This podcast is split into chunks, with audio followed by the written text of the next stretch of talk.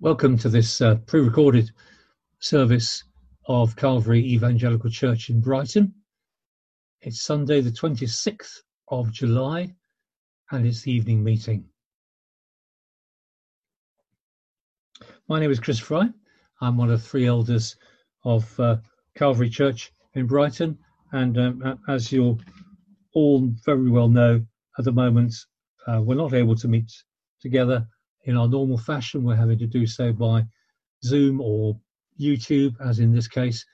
And of course, we're longing for the day when we can be properly together, but only when that's safe to do so. I'd like to start with uh, a reading from the Bible. It's actually a quotation from uh, the book of 1 Corinthians. It's a letter that the Apostle Paul wrote to the Corinthian church he was um, largely responsible for the founding of this church, and he's writing to them some years later and at a distance, and remembering how it was for him when he first encountered them, when he first went into the city of Corinth. And he says this When I came to you, brothers, I did not come with eloquence or superior wisdom as I proclaimed to you the testimony about God. For I resolved to know nothing while I was with you except Jesus Christ and Him crucified. Now, please notice that uh, when Paul writes to them, he's linking the reality and the fact of this marvelous person, Jesus Christ, with his crucifixion.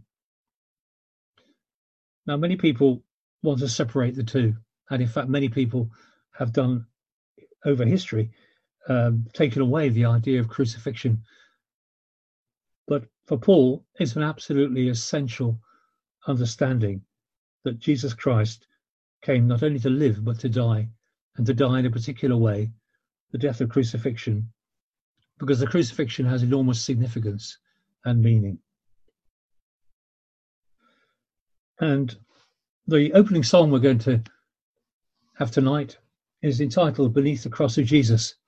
It's, it's a gentle song which reflects carefully upon the meaning of this crucifixion, of this death that Jesus endured for our sakes beneath the cross of Jesus.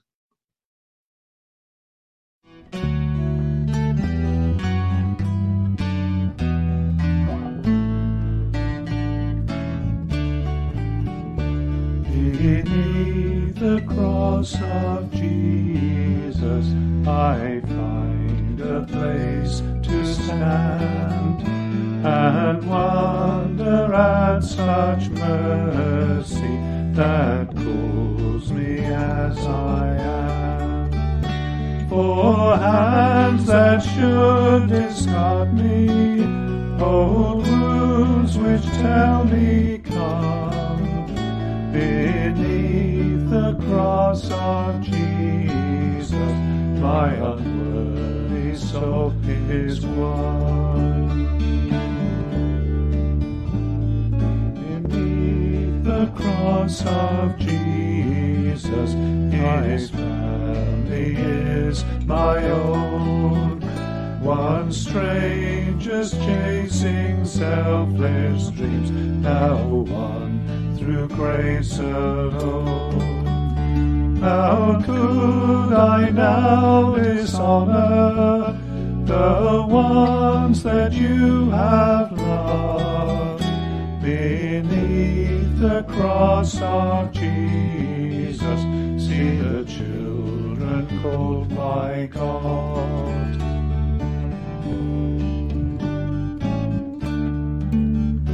Beneath the cross of Jesus, the path before the crown, we follow in his footsteps where promised hope is found.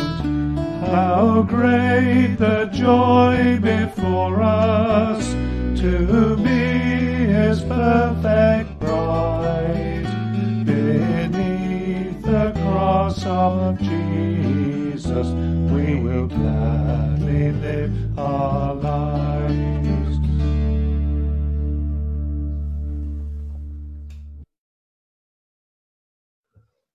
Let's pray. Our Father, we thank you so much. We thank you so much that we can talk and we can sing of the crucifixion of Jesus Christ. On the one hand, it's a terrible thing that anyone should die a death like Jesus died.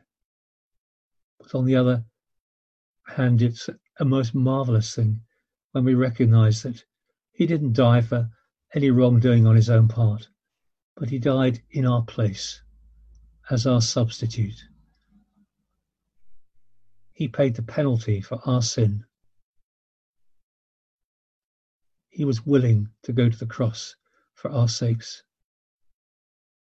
He left heaven to come to earth so that he might live and die on our behalf. We thank you for this marvelous truth. And we thank you that throughout history, men and women are, have discovered this reality. And to be a Christian is to be a person who recognizes that there is no other way for our sin and the judgment of our sin to be dealt with except by the cross of Jesus Christ. So for this we are deeply grateful and we ask that we may give a response of gratitude and thankfulness tonight. We thank you too that we know that the cross was not the end. It was not just a magnificent gesture. But you, Heavenly Father, were so pleased with the finished work of your Son that you raised him from the dead on that resurrection morning, that he became alive again risen into heaven, now seated at your right hand, a living Saviour. One we can call upon, one who cares for us. We thank you for this so much, and we pray that we would express our love and gratitude to you again this night in our praises, prayers, songs, the reading and listening to your word.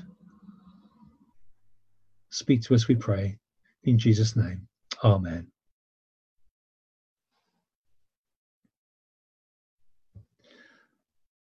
I'd like to draw attention to a verse in the Bible that came to my mind this morning. It's in Deuteronomy chapter 33, verses 26 and the first part of 27. And it says this There is no one like the God of Jeshurun.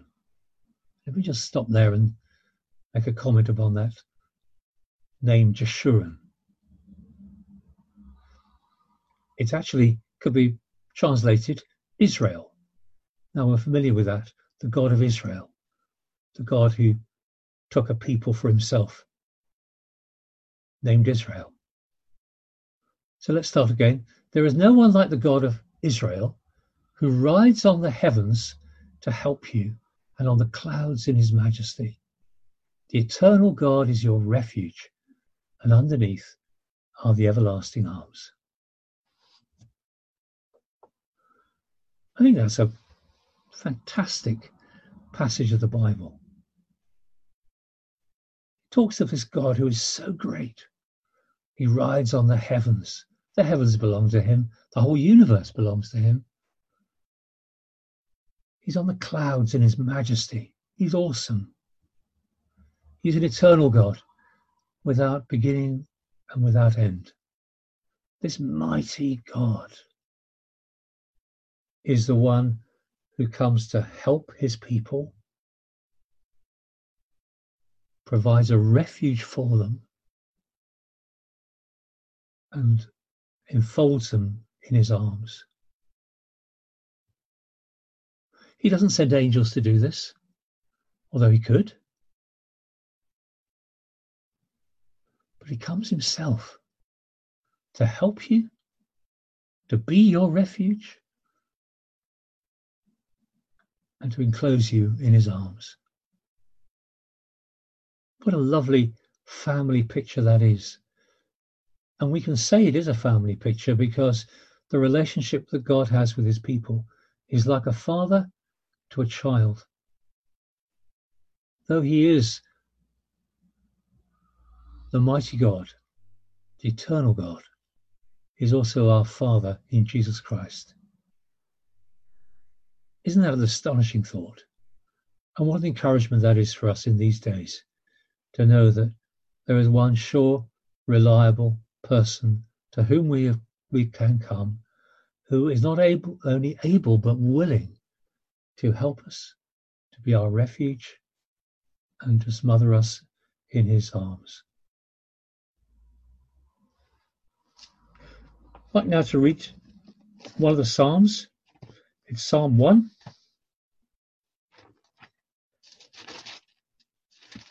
And it reads as follows Blessed is the man who doesn't walk in the counsel of the wicked, or stand in the way of sinners, or sit in the seat of mockers, but his delight is in the law of the Lord, and on his law he meditates day and night.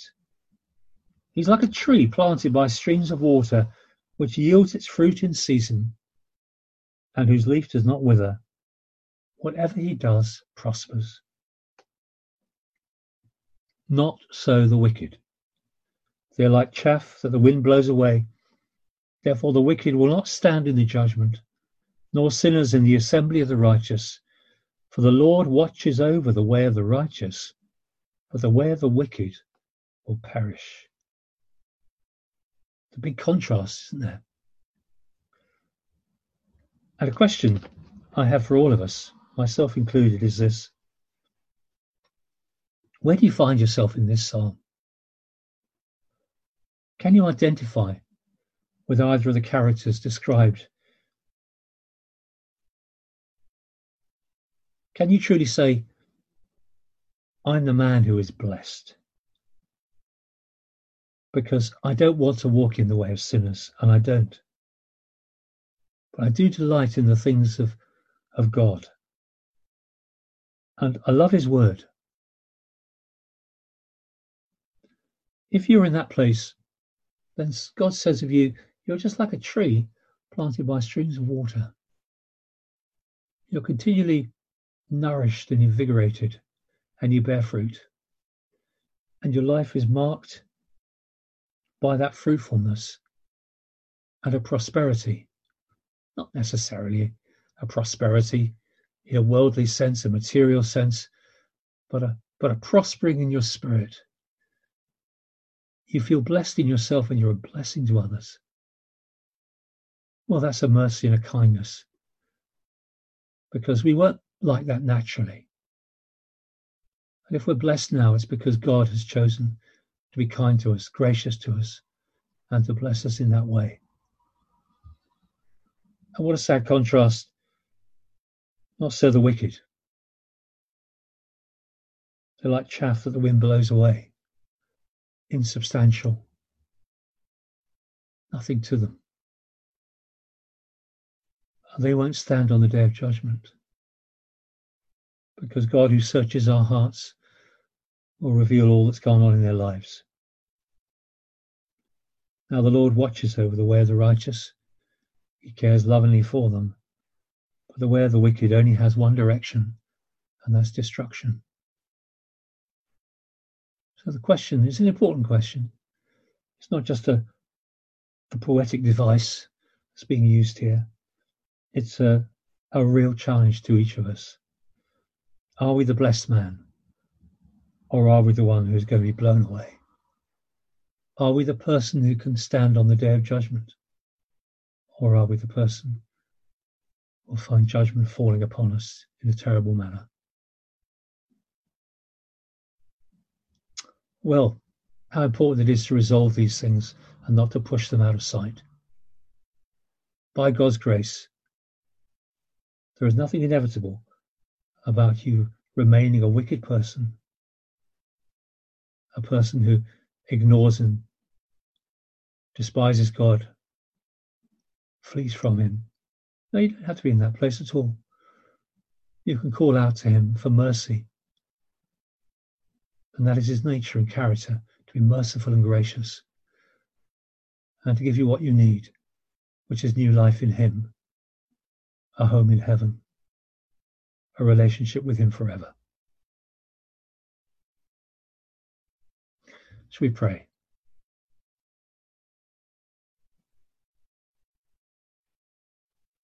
Our Father, we thank you for your word that reveals yourself and reveals us in our true colours.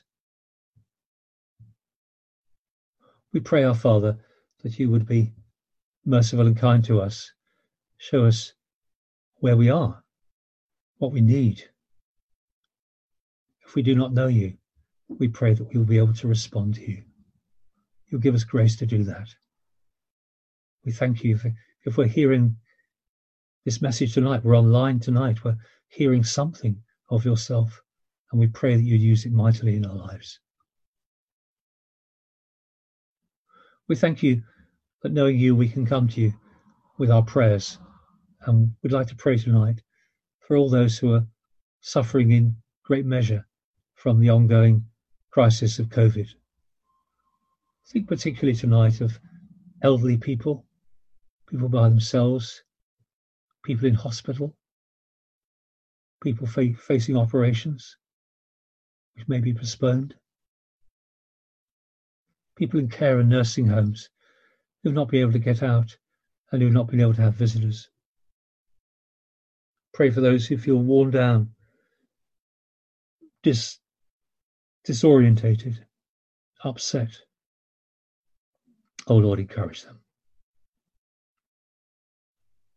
Now, Father, please help us as a church to be a light, a light on a hill, a light that spreads the good news of the gospel of Jesus and the, the health and well being that he brings. We pray, Father, that you would help us as a church in Calvary. You'd help the churches of Brighton and Hove and the churches of this land, that in spite of the, uh, the restrictions on our activities, that we will find ways, inspired by your Holy Spirit, to encourage and bless one another and the world around us, that we may have big hearts for our neighbours, our friends, our families, our work colleagues, those we encounter. Some we know well, some we know little. But we pray that these will be days in which the kingdom of Jesus Christ expands, extends, as people in their need call out to you. And we pray that hearts will not grow hard, but rather be softened. And Father, we thank you, thank you tonight for those who are working in um, lands throughout the world, who are try- seeking to spread the gospel of Jesus to others. Some of these we know by name, and we pray, Father, for the countries which are represented by those names. We think of Joel in Cambodia and uh, good folk in Sri Lanka. Think of George in Sri Lanka. Bless him, Father, and help those who are struggling with the day to day necessities of life in that land. As we think also of uh, the work of mission in India, which is often facing great persecution. But we pray that you keep your people steadfast, clinging to you, seeing your help. We pray too for Jamie and Laurie in Albania and uh, ask that you would uphold them through the ups and downs of life. Please look after their family, their young family. Thank you for Michael and Mary Steedman.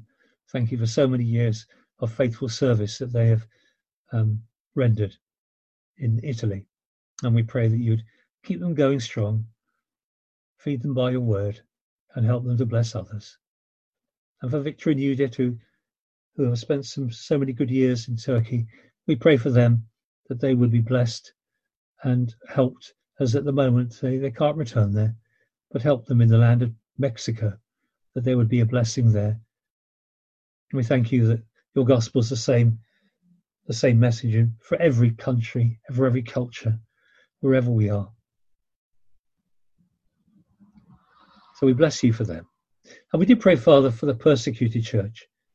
We know that uh, in these decades, terrible persecution has occurred from the lands of North Korea and China and India and in the Middle East.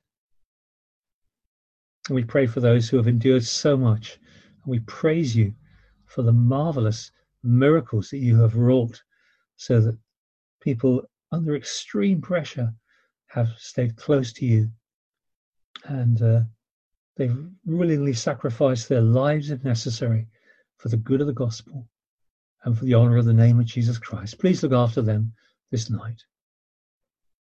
And we pray for ourselves. You know the particular challenges that each one of us is facing, particular needs that uh, we have before us. And we pray that we would rely upon you in these days, casting all our burdens upon you. As the Bible says, cast all your cares upon him, for he cares for you. Our Father, please hear our prayers. In Jesus' name, Amen.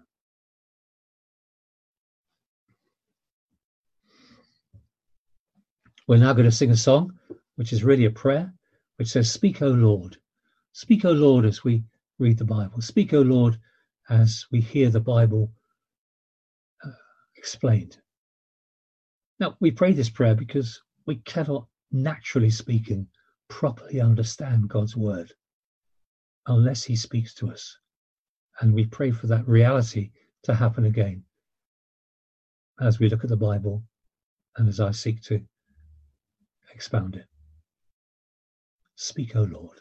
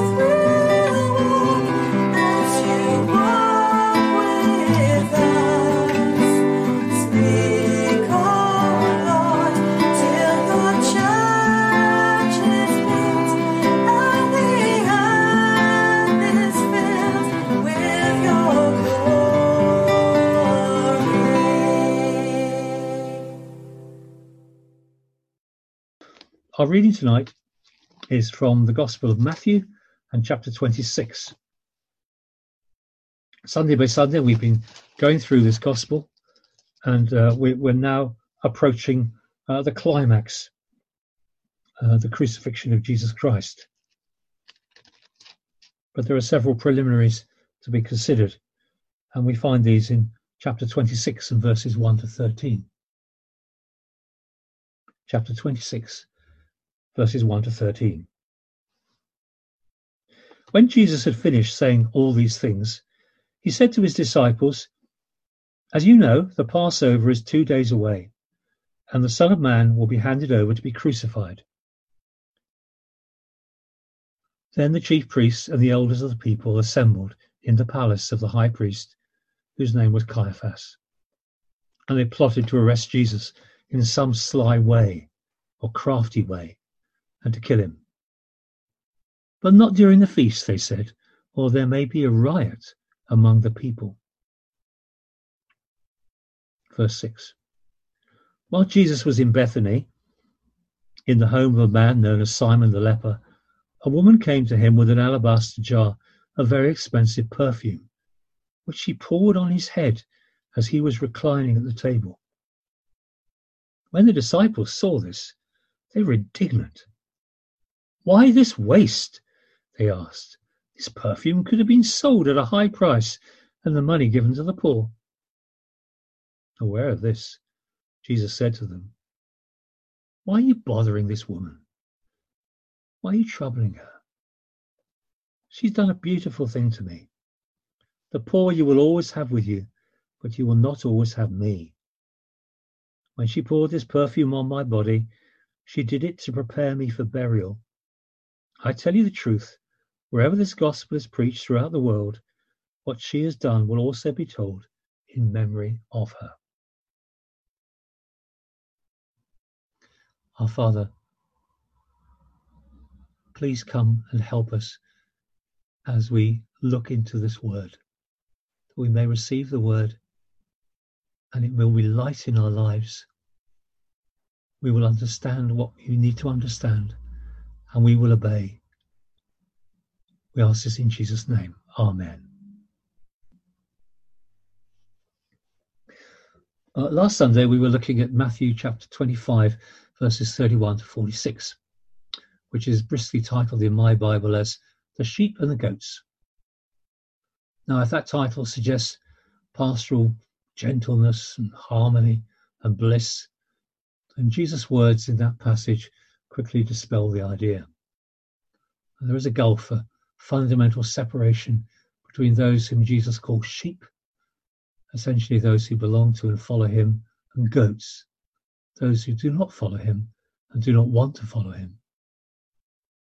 And this difference is expressed in life behavior. The sheep behave like sheep, the goats behave like goats.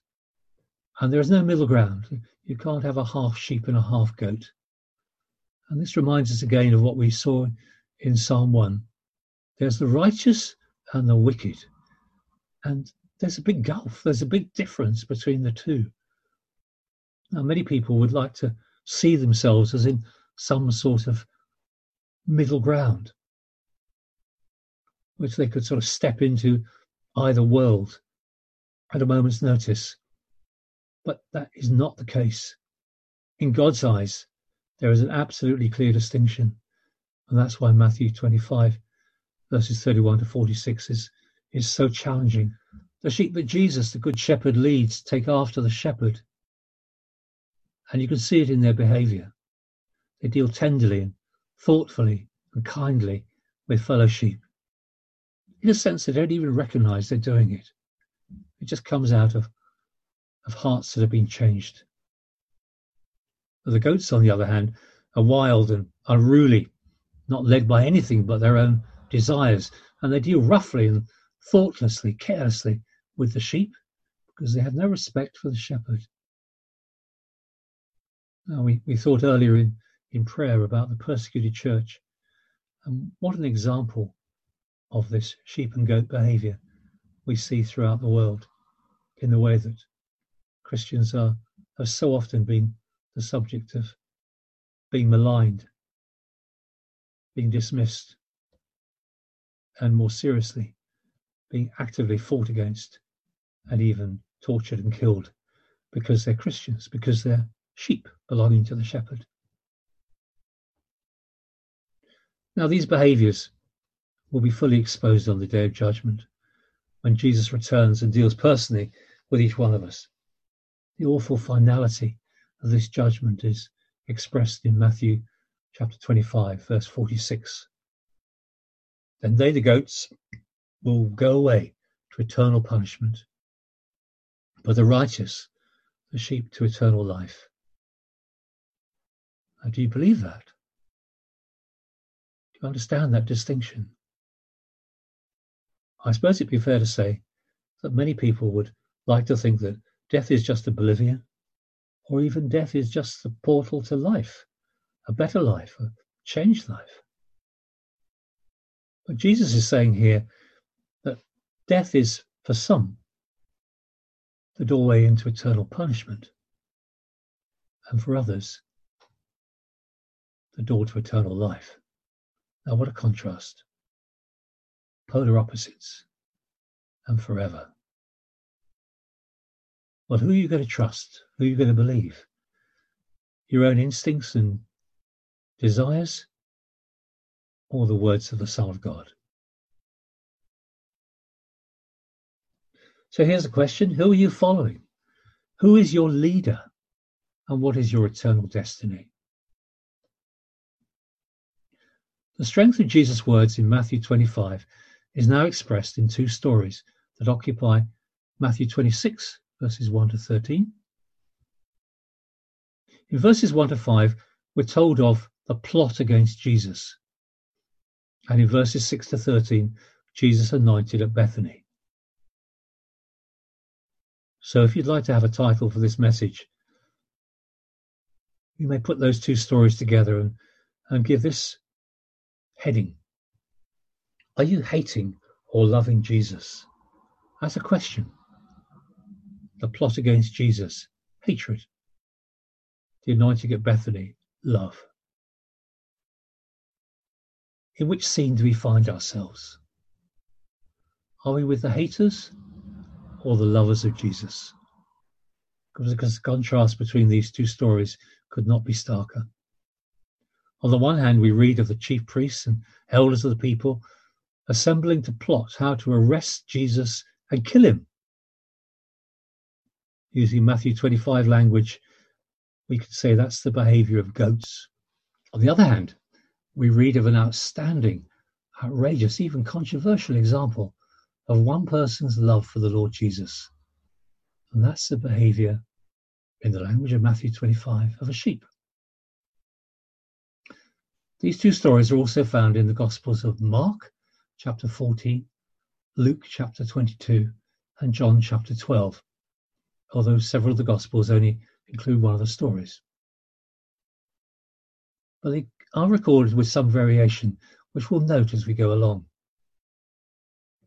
It's Matthew who sets the context for these two stories in verses 1 and 2. Jesus has finished his teaching He's been sitting on the Mount of Olives with his disciples. They left the temple area and Jesus gave extended teaching. It says in verse 1 when Jesus had finished saying all these things, well, he's finished the main part of what he has to say, but he now has some extremely important information for his disciples. In verse 2, as you know, the Passover is two days away is now the Tuesday before the sunset of Thursday, when Jewish families will gather to eat the Passover meal. It's the start of seven days of the solemn feast. And Jesus says, and the Son of Man will be handed over to be crucified. Now, this isn't the first time that Jesus has told his disciples of the fact of his crucifixion. He's been preparing them for it. But it is the first time when he has told them exactly when it's going to happen. In two days, the process will begin with Jesus' arrest on the Thursday night, the first day of the Passover, climaxing in the crucifixion of Friday afternoon. Oh, shockingly close. We're not told of the reaction of the disciples, but they must have been stunned. In two days, something absolutely dreadful is going to occur. The crucifixion of Jesus Christ is the pivotal moment of human history. It's also the defining act which separates the sheep and the goats. Those who've no time for Jesus are the ones who shout, Crucify! when given the chance to spare or condemn him, as they would be. They want to be rid of him. He's an embarrassment, an irritation, a challenge to their lives. On the other hand, those who love the Lord Jesus can't spend enough time at the foot of his cross. The death of Jesus on the cross is for them a wonderful demonstration of God's love, not just generally, but as something intensely personal. As the Apostle Paul expressed it later, the Son of God who loved me and gave himself for me. Like Paul, they never tire of coming to the place where God's mercy and justice meet, where sin is cleansed, where acceptance with God has been purchased, and where lives and ultimate destiny are changed forever. And this picture, this contrast is going to be played out in these two stories. So let's start with the first one, which is the plot against Jesus. It's given in verses 3 to 5. Then the chief priests and the elders of the people assembled in the palace of the high priest, whose name was Caiaphas. And they plotted to arrest Jesus in some sly or crafty way and to kill him. But not during the feast, they said, or there may be a riot among the people. This is a meeting of the Sanhedrin, comprised of chief priests, elders, and no doubt scribes as well, gathered in the palace of the high priest. Now, it's interesting that Matthew gives us the name of that priest, and he gives us that name that we might just understand something of the nature of the leadership of these spiritual leaders. We know something of this man. He was a son in law of a previous high priest, Annas, who had presided as high priest between AD 6 and 15. Caiaphas had been appointed by the Roman governor in AD 18. And well, we can learn something already by the fact that he was appointed by the Roman governor. And he'd stay in post until AD 36. These two men are in post throughout most of the life of Jesus. These were political appointments, and these men were political operators. When we read of Caiaphas and other places, it's clear that godly spirituality has little place in his life. He's essentially a wheeler dealer, trying to please everybody and to get rid of anything that stands in the way of that. It's not said in any of the gospel accounts, but I think we can take it as read that Caiaphas was present at this very important meeting. There were many other things they could have been doing in the run up to Passover, but this became a priority one on their agenda. So, Luke records rather tellingly that this group of men were afraid of the people. They were meant to be shepherds of a spiritual flock, to give leadership, direction, help, and they turn out to be men pleasers. How do we know what was said at the meeting? Well, perhaps Nicodemus. You remember Nicodemus, in John chapter 3? A secret disciple of Jesus. Perhaps he was present at that meeting and was able to relay what happened to the gospel writers. It was a dark and unpleasant meeting. How sad that instead of spiritual leaders of preparing themselves and the people to properly celebrate the Passover, they're spending time to plot a murder. To plot a murder. There's no justice going to take place over the next few days. It's a lynching. We don't need to linger long here, but it's clear that there were few, if any, dissenting voices. How uncomfortable it must have been for Nicodemus if he was struggling on a journey to faith and hearing all these things all around him. They closed ranks to get rid of a threat. But they wanted to do it in a, in a private, a secret sort of way to avoid, as they thought, the possibility of a riot. Judas' offered to betray Jesus in verses 14 to 16 was exactly what they needed. an insider, someone who would be able to do things in a in a quiet and sort of underhand kind of way rather than in the public space. Well, what a sad, sad picture of so-called spiritual leadership in Israel. Well, nothing new there, of course. The prophets had regularly denounced the venal, self-serving nature of spiritual leadership in Israel. Jesus himself had crowned all such condemnation by his own stinging rebukes. Blind leaders of the blind, he described them. And he'd spoken a couple of chapters earlier of all the woes that would descend upon such leadership. Isn't this a fresh reminder to all of us to pray for spiritual leadership in our day, in our land, in our churches? How critical and crucial this is. How much we need servant hearted people in love with Jesus Christ and his people. Messengers for God, able to discern truth from error, right from wrong, unafraid to denounce and stand against unrighteousness and to encourage righteousness, not compromised by double standards. Not being blown along by the tide of the politics of the time. And there's plenty of that around at this moment, isn't there?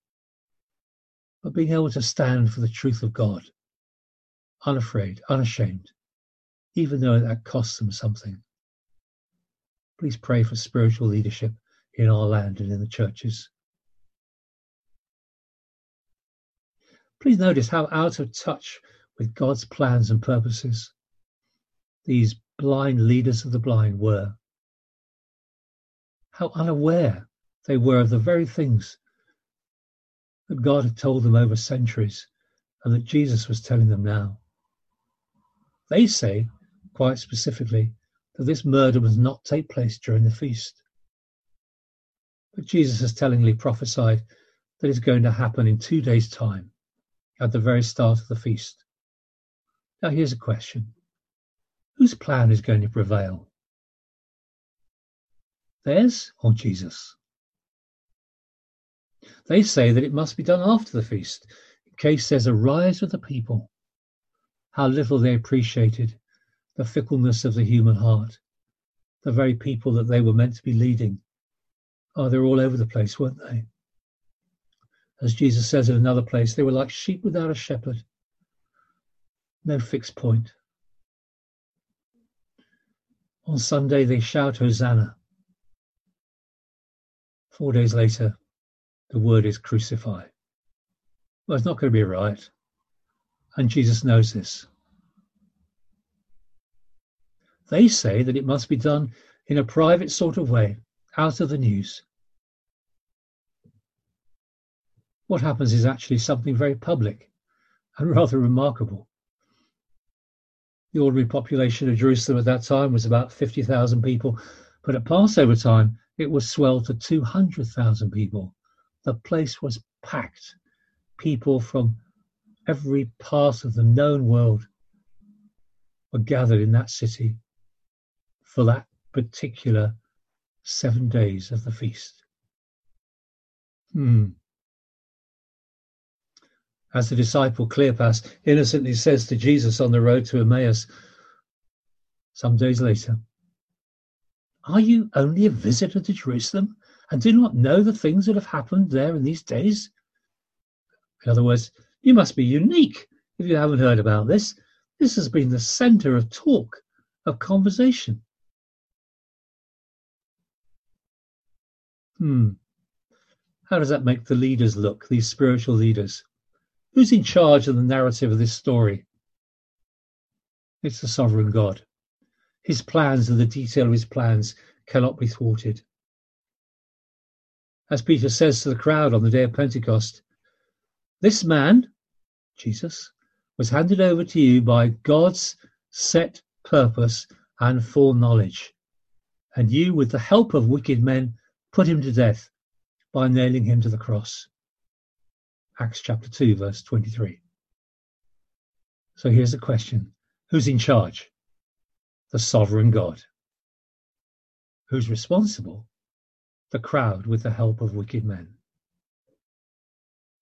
This story is such a fulfillment of the words of Psalm 2.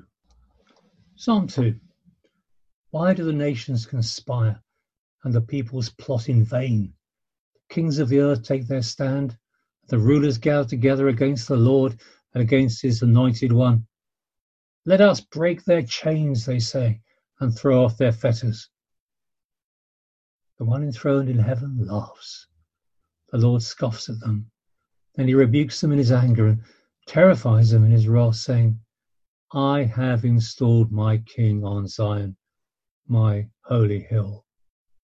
King Jesus, everything that God intends for King Jesus has come to pass and will come to pass exactly according to God's plan. Well, after that grim but important story, it's a joy to turn to the second. Verses 6 to 13 Jesus anointed at Bethany. This story is also told in Mark chapter 14 and John chapter 12. However, there is an apparent difference in the Matthew and John accounts.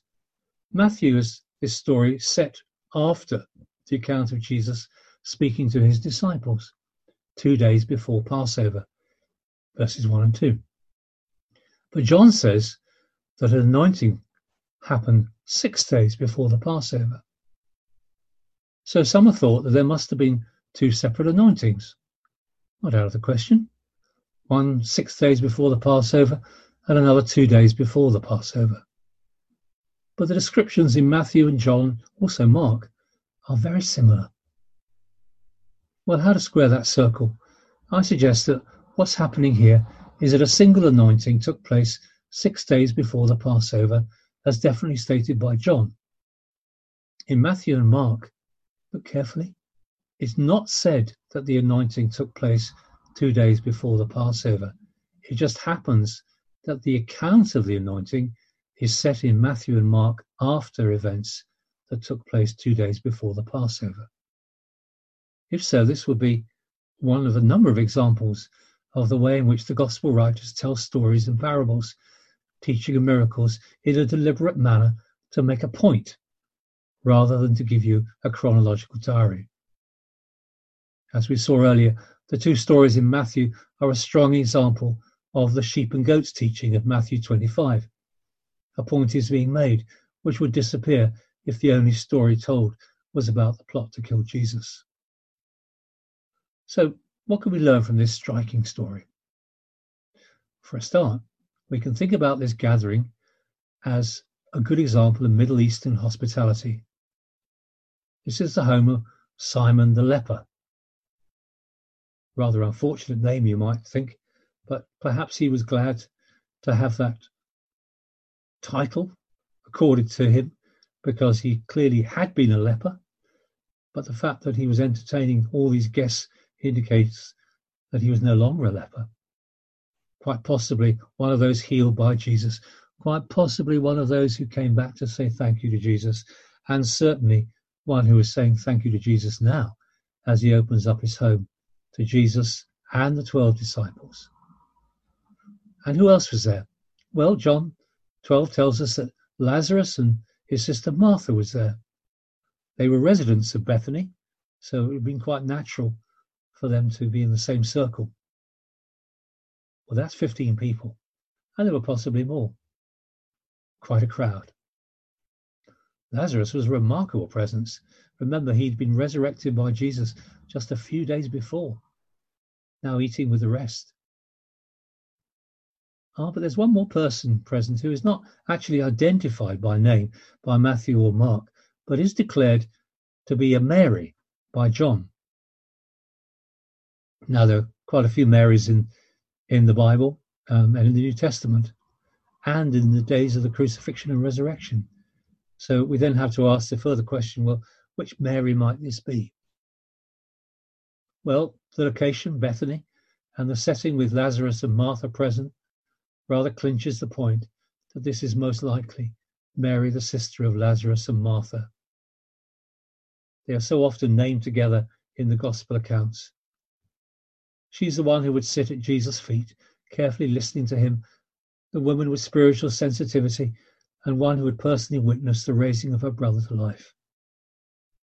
Their home had been a home for Jesus, a place where he felt comfortable and at ease in a way that nowhere else in the gospel record could compare. And she was clearly devoted to Jesus. And this is her day, and this is her moment.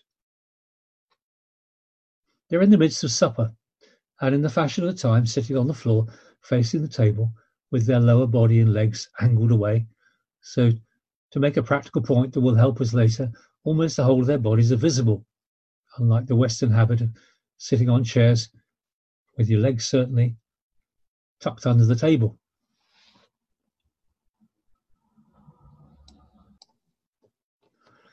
Mary brings an alabaster jar filled with precious ointment or perfume.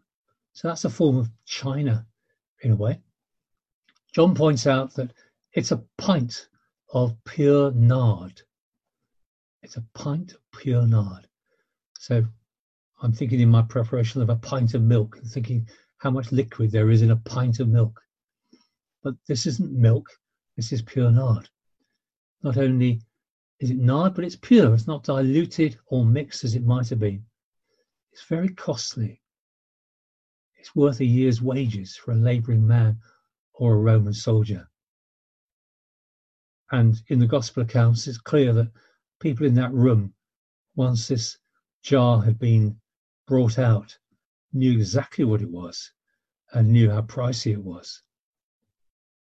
Just think of it a pint sized bottle filled with ointment worth, let's say, £20,000? It's the sort of jar that you would keep in a safe place and use very sparingly. But this jar has not been opened. It's certainly been kept in a safe place, but it's awaited this day and this moment. So purposefully and carefully, Mary approaches Jesus.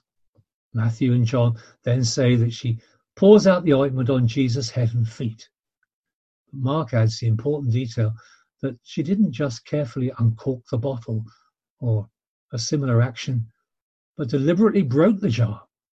She must have struck the neck of the jar against some furniture, and the perfume flowed not as a careful dribble, but a torrent onto Jesus' head and feet. And indeed, anywhere else on Jesus' body. So that as John tells us, the room, not just the immediate vicinity, was filled with the fragrance of the perfume. Unmistakable. Mary had no intention of saving any of the perfume in the bottle. Perfume and bottle were to be entirely exhausted on Jesus. This was her expression of love for the Lord Jesus. Surely no one had any idea that Mary had planned to do this. It was just a very personal gesture, reflective of her very personal love for the Lord Jesus.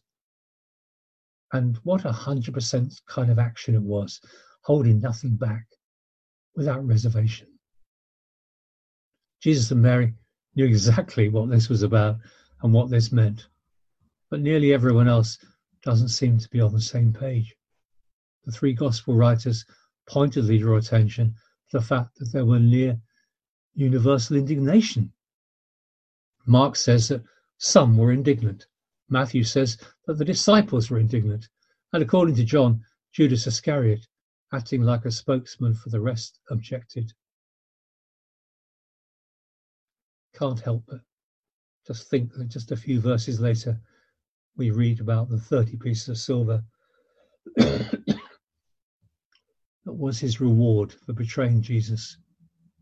30 pieces of silver, 120 denarii for betraying Jesus.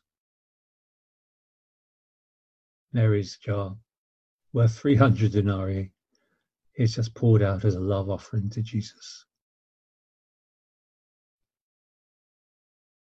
Well, however many were involved in this indignation, it's clear that they hardly dare to speak it. So they express this to one another in sort of murmurings and mutterings, and apparently some harassment and bothering of Mary with their indignant comments verses 8 to 10. When the disciples saw this, they were indignant. Why this waste? They asked one another. this perfume could have been sold at a high price and the money given to the poor. They thought they had a high moral ground. But Jesus takes a completely different view and silences their murmurings. Verses 10 and 11. Aware of this, Jesus said to them, Why are you bothering this woman? She's done a beautiful thing to me. High praise from Jesus, who sees not only the deed but the heart. For him, this action was beautiful. The poor you'll always have with you, but you not always have me. How true in just a few days, Jesus will be dead, and after resurrection day, anointing of Jesus would no longer be appropriate or necessary. 4. Verse 12. When she poured this perfume on my body, she did it to prepare me for burial. On resurrection day, two other Marys had hurried to the tomb with spices to anoint the body of Jesus. But they were thwarted because Jesus had already risen from the dead. There was no body to be anointed then. But Mary had got in first, and anointing for burial was now taking place. Did Mary realize this? Oh, we can't tell. But that was how Jesus understood this and spoke op- openly of it. Mary did it for deeply personal reasons of her love for the Lord Jesus. But as so often happens in the lives of Jesus' disciples, the significance of a single action can far exceed the thoughts and intents of the disciple. They may be very unaware of the significance, just as those perplexed disciples in Matthew 25 had little appreciation of the significance of their behavior. Care for the poor in Jesus' name is the bread and butter of Christian discipleship. But there are times for outrageous acts of love to be expressed to Jesus. One might draw an analogy to a marriage where daily practical love is expressed in a multitude of ways, but every so often a husband or wife might offer a lavish, unasked for gift to one another.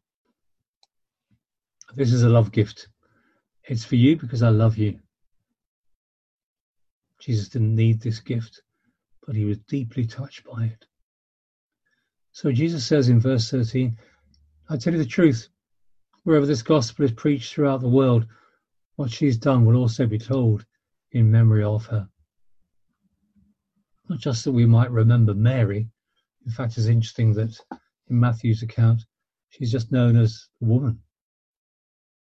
So it's not a person focused issue, but a recognition that we should realize that for every Christian person, the nature of our life is not only to receive God's great mercies, but to respond in heart gratitude. These two truths are inextricably joined together. God's lavish, gracious love to us, our response of glad love to Him. And there are times when this will be expressed in very costly ways. We don't know how Mary came to possess this very expensive jar of perfume. We don't know what she had thought to do with it. But one day God told her what to do, when to do it, how to do it, and the moment came and she obeyed. Perhaps God has given you something that is actually costly or costly in your thinking. You don't really know what to do with it. Or perhaps you think you do. But could this be an opportunity for you to show outrageous love for Jesus, doing something that the world and even fellow Christians might see as a waste, foolhardy, over the top, risky, too enthusiastic? Well, church history actually belongs to those who are, in many ways, seen as foolhardy, wasting, over the top, over enthusiastic. And we read what happened as God saw that love and blessed it. The story reminds us that in the everyday of life, opportunities to show a special love for Jesus will arise. And if we are spiritually sensitive, we'll hear the whisper or more of God's voice. Ask Him. Amen. Let's sing this lovely song, Oh, the deep, deep love of Jesus.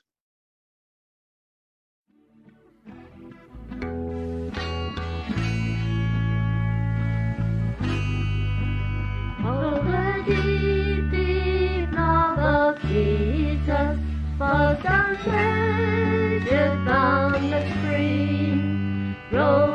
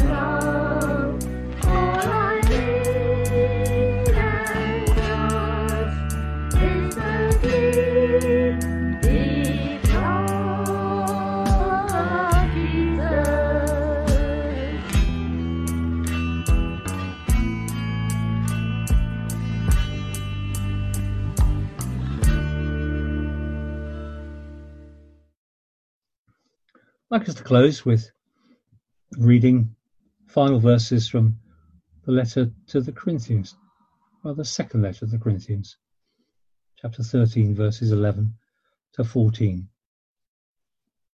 Finally, brothers, goodbye. Aim for perfection. Listen to my appeal. Be of one mind. Live in peace, and the God of love and peace will be with you. Greet one another with a holy kiss. Can't do that at this moment, can we? We can wave. All the saints send their greetings. May the grace of the Lord Jesus Christ and the love of God and the fellowship of the Holy Spirit be with you all. Amen.